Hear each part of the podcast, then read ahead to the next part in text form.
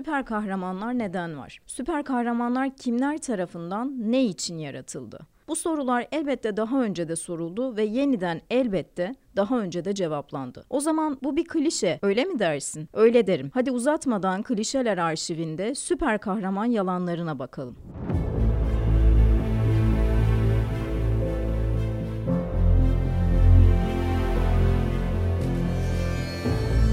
Annesi su tanrıçası, babası yarı tanrı Akileus'la tanışmış mıydınız? Peki ya ölümsüzlüğü arayan dünyanın en eski destanının kralı Gılgamış'la, babasının gözlerine mil çekildiği için adaleti arayan Köroğlu'yla bundan sonra tanışacaksınız.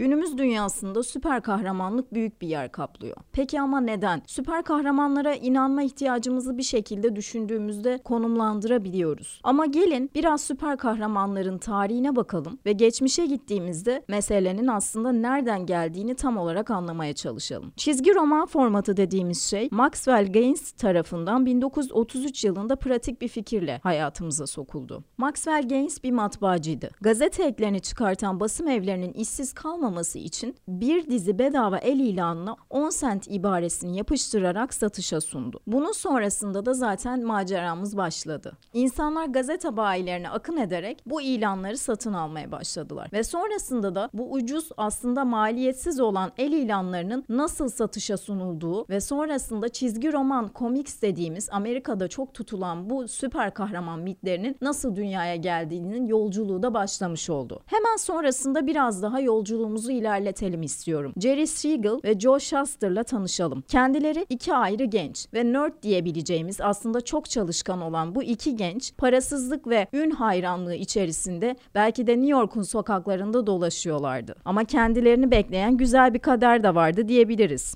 Yok olan bir gezegenden hakikat, adalet ve Başkan Roosevelt'in yeni düzeninin değerleri için savaşacak insanüstü bir uzaylı fikrini geliştirdiler. Bu fikir çocukluktan yeni çıkmış bu iki gencin gazeteler tarafından naif, çocuksu ve acemi işi bulunarak reddedilmesiyle sonuçlandı. Ancak fikir çok iyiydi ve birileri bunun üzerine elbette atlayacaktı. Nitekim atladı ve sonrasında 13 sayfalık Superman dediğimiz bu çizgi roman 10 dolardan satın alındı. Evet sadece sadece 10 dolardan. Bu iki genç toy adam Superman yani şu anda maliyeti milyarlara ulaşmış olan bu kahramanın telifini yalnızca 10 dolara satmış bulundular. DC Comics olarak anılan günümüzde büyük bir şirket olarak varlığını devam ettiren bu şirket yıllar önce Superman'in yaratıcılarını dolandırdı da diyebiliriz belki de. Biraz daha ileri gitmek istiyorum. İnsanoğlunun tabii ki süper kahraman arayışı, bir kahramanlık arayışı, üstün insan arayışı elbette sonlanmadı. Ölümsüzlüğe çare bulma çabası çabası da diyebiliriz buna. Elbette ki bunu düşündüğümüzde çeşitli yerlerde konumlandırabiliriz ama ben sizi 2. Dünya Savaşı dönemine götürmek istiyorum ve bu dönemde yaşanan ilginç bir olayı anlatmak istiyorum. 1941 yılında Hitler'i öldüren bir süper kahraman tasarlandı. Evet, bu Kaptan Amerika'ydı. Kaptan Amerika'nın tasarımı sonrasında öyle bir propaganda yürütüldü ki gençler savaşa giderken sırtlarında çizgi romanları taşıyorlardı ve askere gittikleri zaman aslında büyük bir motivasyon motivasyon elde ediyorlardı. Şimdi burada biraz düşünmenizi istiyorum. Bu süper kahraman dediğimiz şeylerin aslında bizi motive eden, evet inanç dünyamızda bir yer kapladığı doğru ancak olumsuz manada da bir şeyler için bir propaganda aracı olarak kullanıldığını da düşünebilir miyiz? Elbette düşünebiliriz. Düşünmek durumundayız. Süpermen'in doğum tarihine baktığımızda 1938 yılını görüyoruz. Bu tarih dünyayı kasıp kavuran büyük buhrana işaret ediyor. Dünyanın kahraman ihtiyacının karşılanması için aslında. Dünyada büyük bir buhran, büyük bir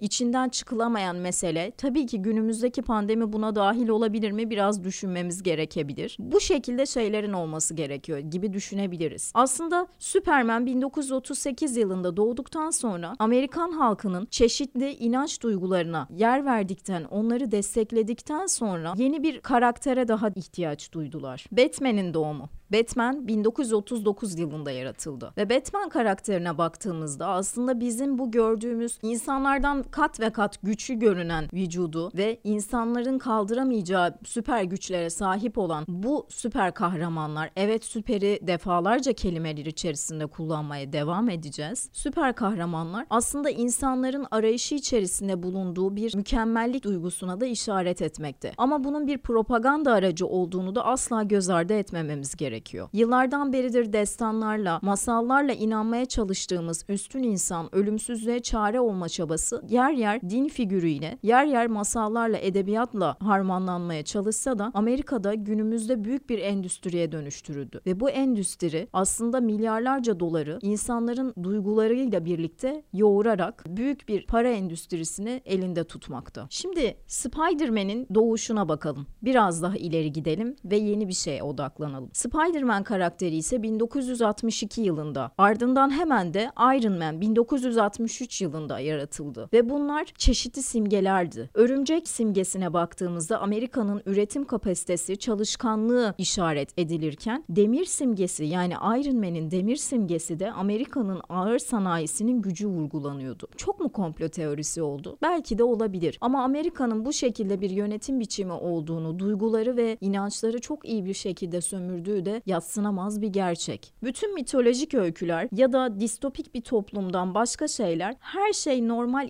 ilerlerken bir savaş, bir felaket, bir değişim yaşanır. Toplum, insanlık bir çöküşe yani distopyaya doğru sürüklenir. Günümüzde de zaten bizim en zor zamanlarda çıkacak birine ihtiyacımız var. Aslında biraz tanıdık geldi mi size de? Bana çeşitli yerlerden bir din olgusunu çağrıştırdı. Yani günümüzde olmasa da İslam dinine baktığımızda daha doğrusu İslam dininde de ne zaman halk içinden çıkamayacakları kadar bir çöküntüye sürüklendiğinde onlara gönderilen bir peygamber vardı. Yani aslında bunun din mitinden, din figürlüğünden de alındığını görebiliriz. Süper kahraman dediğimiz şey bizim inandığımız peygamberlerin mucizeleriyle de paralellik gösteriyor olabilir. Dünyanın atlattığı iki savaş sonrasında 60 milyon insanın ölümü vardı ortada ve insanlar yeni bir dünya inşa etmek durumunda bu insanların ölüm acısıyla da başa çıkmak durumundaydılar. Yani kendi elleriyle inşa ettikleri dünyayı yakıp yıktılar ve sonrasında yeni bir dünya inşa etmek durumundaydılar. Yeni dünyayı inşa ederken hayal güçlerini de hamurlarına kattılar ve süper kahramanlar dediğimiz bu figürler ortaya çıktı. Elbette ki savaşların inançları yıkıcı, yakıcı bir etkisi olduğu da aşikar. Çünkü binlerce insan, milyonlarca insan savaşlarda hayatını kaybetti ve uğruna inandıkları çeşitli siyasi liderler uğruna e, canlarını, mallarını kaybettiler ve dünyada kartlar aslında bizim klişe olarak söylediğimiz Orta Doğu'da zaman zaman değil hatta senenin belirli aylarında Orta Doğu'da kartlar yeniden dağıtılır. Bunun gibi de aslında ilişkilendirilebilir diye düşünüyorum ben. Yani süper kahraman mesela meselesinin aslında düşünüldüğünde kimi zaman bizim karşımıza çıkan bu zor zamanlarda bir kurtarıcıya ihtiyaç duyma meselesinden hallice olarak algılanabilir. Ve ben şunu da düşünüyorum açıkçası. O dönemde savaş sonrasında bu kadar mükemmel özelliklere sahip olan yani uçabilen, uçmanın yanı sıra demir gibi güçlü olan, yemek yemeye ihtiyaç duymayan, insanın aciziyetinden uzak olan bu süper kahramanlar figürü aslında günümüzde işe yarar mıydı? Yani günümüzde süper kahraman ihtiyacı hala var mı? Ya da süper kahramanlar gerçekten iyi ile kötü arasındaki o ince çizginin neresinde duruyorlar? Bence bunlar da önemli. Şimdi insanoğlu içinde yaşadığı dünyayı anlamlandırmak ister ve bu varlığın ön koşulu ve amacıdır. Yani bu anlam arayışında insanoğlu dış dünyayı zihninde şekillendirirken kendi hikayesini yazar. Bu insanlar iki savaş sonrasında bir hikaye yazmak istediler ve Superman 10 dolara satılan telifi 10 dolara satılan Superman ortaya çıktı. Ardından onu Batman, Spider-Man, Iron Man gibi isimler takip etti ve şu anda da günümüz dünyasının büyük bir film endüstrisinin temel yapı taşını oluşturuyorlar. Yani geçmişe bu kadar geçmişte kalan 2. Dünya Savaşı döneminden günümüze ulaşan adeta fosilleşmiş yapının hala işe yarar olması, hala eğlence dünyasına hizmet edebiliyor olması da bence üzerine düşünülmesi gereken bir konu. Ve bununla ilgili düşünen biri var. Ünlü düşünür Carl Gustav Jung ortak bilinçaltı kuramının geliştirilmesine yol açtı. Ona göre kahraman arketipi insanoğlunun ortak bilinçaltının bir ürünüydü ve ortak korku, kaygı ve isteklerimizi ifade ediyordu. Süpermen uçabiliyordu. Neden? Biz uçamıyorduk. Süpermen çok güçlüydü. istediği her şeyi yapabiliyordu. Her yere gidebiliyordu ve vücudunun hastalanması gibi, yara alması gibi bir durum söz konusu değildi. Ama sonrasında yara almaması durumu çok mükemmelleştirildiği için belirli bir süre sonrasında Süpermen'e bir hata yüklendi aslında. Duygusal olarak çok fazla zafiyetinin bulunması, bir kadına zaafının olması, aynı zamanda kendi ülkesindeki bir elementin ona zarar veriyor olması. Maruz kaldığı takdirde ona zarar veriyor olması. Bu da aslında bize bana şunu düşündürdü. İnsanlar tarihte ilk yapılan e, kek yani hazır kek satılan marketlerde satılan hazır kek paketlerinde bütün malzemeler verilmiş olarak satılıyor ve bu reklam kampanyası bir türlü işe yaramıyor. Aslında çok pratik bir şey. Gidip ürünleri tek tek satın almak yerine bu keki direkt bir pakette toz halinde satın alıp sadece karıştırarak fırına veriyorsunuz. Ama bunu yaptığınızda insanlar bunu satın almıyor. Satın alınmadığı göze, göze çarpınca yani insanlar kendi yaptıklarına inanmak istedikleri için yumurtayı çıkartıyorlar ve yumurtayı kendiniz ekleyerek satışa sunuyorlar ve bu şekilde zaten patlama yapıyor ve hala günümüzde biz bu şekilde paşa paşa gidip marketten bunları satın alıyoruz. Ha diyeceksiniz ki bunu neden anlattın? Süper kahramanlıkla bunun ne alakası var? Farkındaysanız süper kahramanlar yaratılan süper kahramanların hepsinde bir problem var. Genel olarak aslında duygusal zaafları göze çarpıyor. Ama bence duygusal zaaflarının dışında onları bir yaralama dürtüsü de son zamanlarda DC ve Marvel evrenine ayrı ayrı baktığımızda bir yaralama içgüdüsü de yazarlar tarafından onlara yükleniyor. Yani biz onların yaralandığını da görmek istiyoruz. Evet mükemmeller. Dünyayı inşa ediyorlar. Yani bazı noktalarda onları da insan gibi yaralanıp hastalanıp acı çekerken görmek istiyoruz. Hani her zaman mutluluğun bir anlamı kalmıyor gibi düşünebiliriz. Bu noktada bir de şunu merak ediyorum. Evet bu süper kahramanlar harika. Evet dünyanın huzurunu, sağlığını sağlıyorlar. Amerika'nın huzurunu, sağlığını sağlıyorlar. Aslında böyle düşünülmeli. Çünkü bu sistem, bu DC evreni, Marvel evreni tamamıyla Amerika'nın duygularına, düşüncelerine, siyasi sistemine, atmosferine adapte edilmiş bir şekilde üretildi. Yani dolayısıyla tüm dünyada bu kadar etkisini evrensel hale getirilmesi de e, zaten zaman zaman farklı karakterler de eklendi. Siyahi bir karakter, bir kahraman da yaratıldı çok sonraları. Bu şekilde bütün dünyanın tüketebileceği bir ürün haline getirildi. Evet bunlar bir ürün, oyuncakları da satılıyor. Hatta müthiş paralarla satılıyor ki insanlar salonlarına dizebilsin. Gece yataklarına yattıklarında süper kahraman olma hayali içerisinde uykuya dalsınlar diye. Peki ben şunu merak ediyorum. Evet kahramanlar var. Evet bizi koruyorlar. Her daim buradalar. Ama bu kahramanlar bu ince çizgiyi ya geçerse ya kötü olmaya karar verirse işte burada da biraz düşünmemiz gerekiyor. Bir kahramanın baştan çıkarılması, şehvete ya da gücün sarhoşluğuna kapılması an meselesidir bence. İnsan olarak bizim dahi böyle bir paniğimiz, böyle bir meselemiz olmasına rağmen bir süper kahraman neden bunu düşünmesin? Salt iyilikten mi oluşur bir süper kahraman? İşte burada da bence düşünmemiz gerekiyor. Zaten aslında şöyle bir durum var. Ee, Marvel evreninin yazarlarına da ve DC'nin yazarlarına da bu saçma gelmiş olmalı ki bazı karakterleri aslında bir noktada kötülük dediğimiz ki çok klişedir iyilik ve kötülük ve burası da klişeler arşivi olduğuna göre tamamıyla bunlardan bahsedeceğiz Thank you. İyi ve kötü arasındaki o çizgiden sapanları da bize gösterdi. Yani DC'ye baktığımızda Joker karakterini incelediğimizde Joker tamamıyla kötü tarafa geçmiş, kötü olan biri ve dolayısıyla e, yarattığı karanlık atmosferiyle de insanlara aslında yer yerde böyle itici bir güç haline de gelmiş durumda. Günün sonunda o da bir kahraman mı? Kahraman ama kötü bir kahraman. Ha diyeceksiniz ki kahraman kelimesinin tamamıyla zıttı bir şey kötü ama bence günümüzde değil. Yani günümüz toplumunda salt iyilik ya da salt kötülükten bahsetmemiz mümkün değil. İnançlar e, meselesine ayrı tutuyorum. Popüler kültür dediğimiz şey diğer yaygın adıyla kitle kültürü sanayi toplumu sonrası ortaya çıkmış olan ve kentli insanların kitleler halinde paylaştığı kültürü ifade ediyor. İşte bizim günümüzde yarattığımız daha doğrusu Amerika'nın yarattığı. Bunlar hep Amerika'nın oyunlarına getirecek gibi duruyorum aslında bu podcast'te ama gerçekten öyle. Yani bu insanlar acılarını çok iyi bir şekilde pazarlayabiliyorlar. Hüzünlerini, mutluluklarını çok iyi bir şekilde pazarlayabiliyorlar. Yani dolayısıyla bunu yaptıkları için aslında şu anda dünyanın genel kültürünün çoğunluğunun temel yapı taşını aslında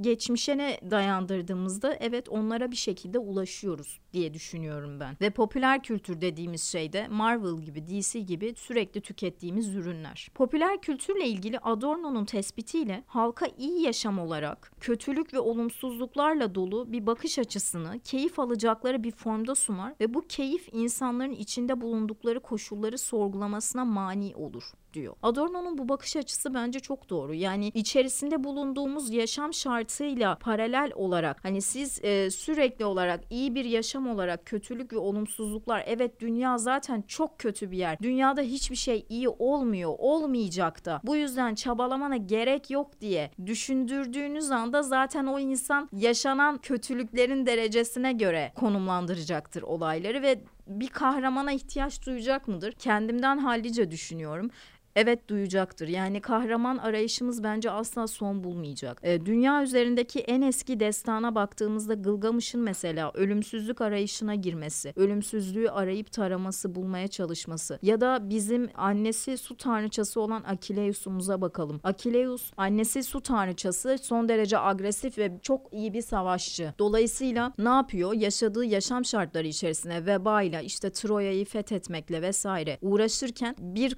kendini inşa ediyor. Bir kahraman olarak orada konumlanıyor. Aslında bu da bence kıymetli. Bu süper kahraman meselesi aslında e, kimilerine göre de 1880'lerde Nietzsche tarafından hayal edildi. Üstün İnsan adlı bir kitabı var Nietzsche'nin ve Nietzsche kendince üstün insanın nasıl olması gerektiğini bu kitabında anlatıyor. Ona göre üstün insan bu şekilde olmalıdır. Ahlak normları ile birlikte yaz, yazılmış bir kitap ve bana bu çok ütopik, distopik geliyor. Yani ütopik olduğu olduğunu düşünüyorum. Çünkü bir insanın salt iyilikle donanması mümkün değil. Süper kahramanların o yüzden dünyası şu anda çok yapay geliyor. Salt iyilikle konumlandırılmış, her durumda ve her şartta yaralanmayı göze alarak ışıltılı hayatların içerisinden mükemmel bedenleri ve mükemmel uzuvlarıyla çıkıyorlar. İnsanlara bu kadar yani buradan şunu da söylemek istiyorum. Klişelerden bir tanesi daha Barbie bebek. Senelerce küçük kız çocuklarına Barbie bebek oyuncu oyuncak olarak verildi ve bu çocuklar büyüdüklerinde Barbie gibi olacaklarını düşündüler. Aslında bu bile bir saçmalık. Yani süper kahramanların ben saçmalık olduğunu düşünüyorum açıkçası. Benimle aynı fikirde olan insanların Twitter'da bulabilirsiniz. Çünkü bu kadar agresif bir yorum ancak Twitter'da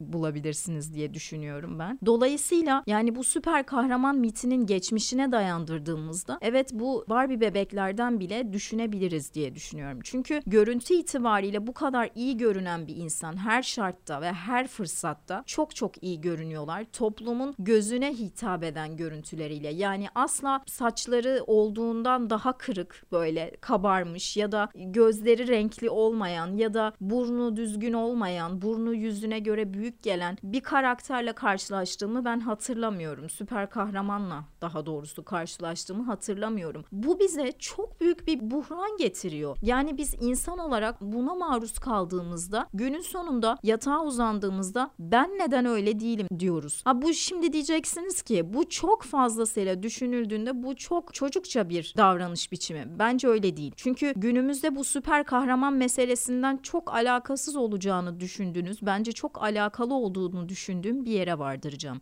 Instagram. Evet Instagram. Instagram dediğimiz şey de süper kahramanların yaşadığı bir dünya değil mi? Herkes orada çok iyi görünüyor. Herkes orada en iyi kitapları okuyor. En iyi mekanlarda yemek yiyor. En iyi kıyafetleri giyiyor. En temiz halleriyle ışıl ışıl parlıyorlar. Orada ben hiç hataları, kusurları olan insan görmüyorum. Günlük hayatta karşılaştığımda tanıyamadığım insanlar oluyor. İşte bu bile bizim çocukluğumuzdan itibaren ekran karşısına oturtulup saatlerce seyrettiğimiz o süper kahraman kahraman filmleri biz seyrettik. Çünkü ben X kuşağına denk gelen çizgi roman dönemine denk gelmedim. Ben çizgi roman okuyan o döneme denk gelmedim. Yani okuyanlar vardır o ayrı bir konu ama çizgi roman da diyebiliriz ya da ekran karşısında diyebiliriz. Bu insanlara maruz kaldık ve dolayısıyla bu bizimle birlikte büyüdüğü için ne diyoruz? Diyoruz ki ben neden böyle değilim? Ben neden bu kadar mükemmel değilim? İşte bu soru da bize bence büyük bir buhran yaratıyor. Ve ben bu yüzden şunu söylemek istiyorum. Nietzsche dediğimiz adam felsefi olarak düşünüldüğünde, bakış açısı olarak düşünüldüğünde konumlandırılabileceği alan açısından kişiden kişiye değişebilecek bir konumda yer alıyor. Ancak bu üstün insan meselesinde resmi düzlemde Peter Conrad'ın çok güzel bir sözü var. Resmi düzlemde Nietzsche tarzı büyük laflar edenler kötü adamlardır. Ve ben de buna tamamıyla katılıyorum. Büyük laflar, büyük lokmalar haline gelmiş bu süper kahramanlar evreninin içi boştur. Yani İngilizce karşılığıyla söylediğimizde overrated yani abartılmıştır. Bir balondur ve patlaması söz konusudur diye düşünüyorum. Çünkü günün sonunda geldiğimizde hiçbirimiz bir süper kahraman özelliğine sahip değiliz ve süper kahramanların bu kadar ışıltılı olması, bu kadar parlıyor olması da bence gözlerimizi alıyor.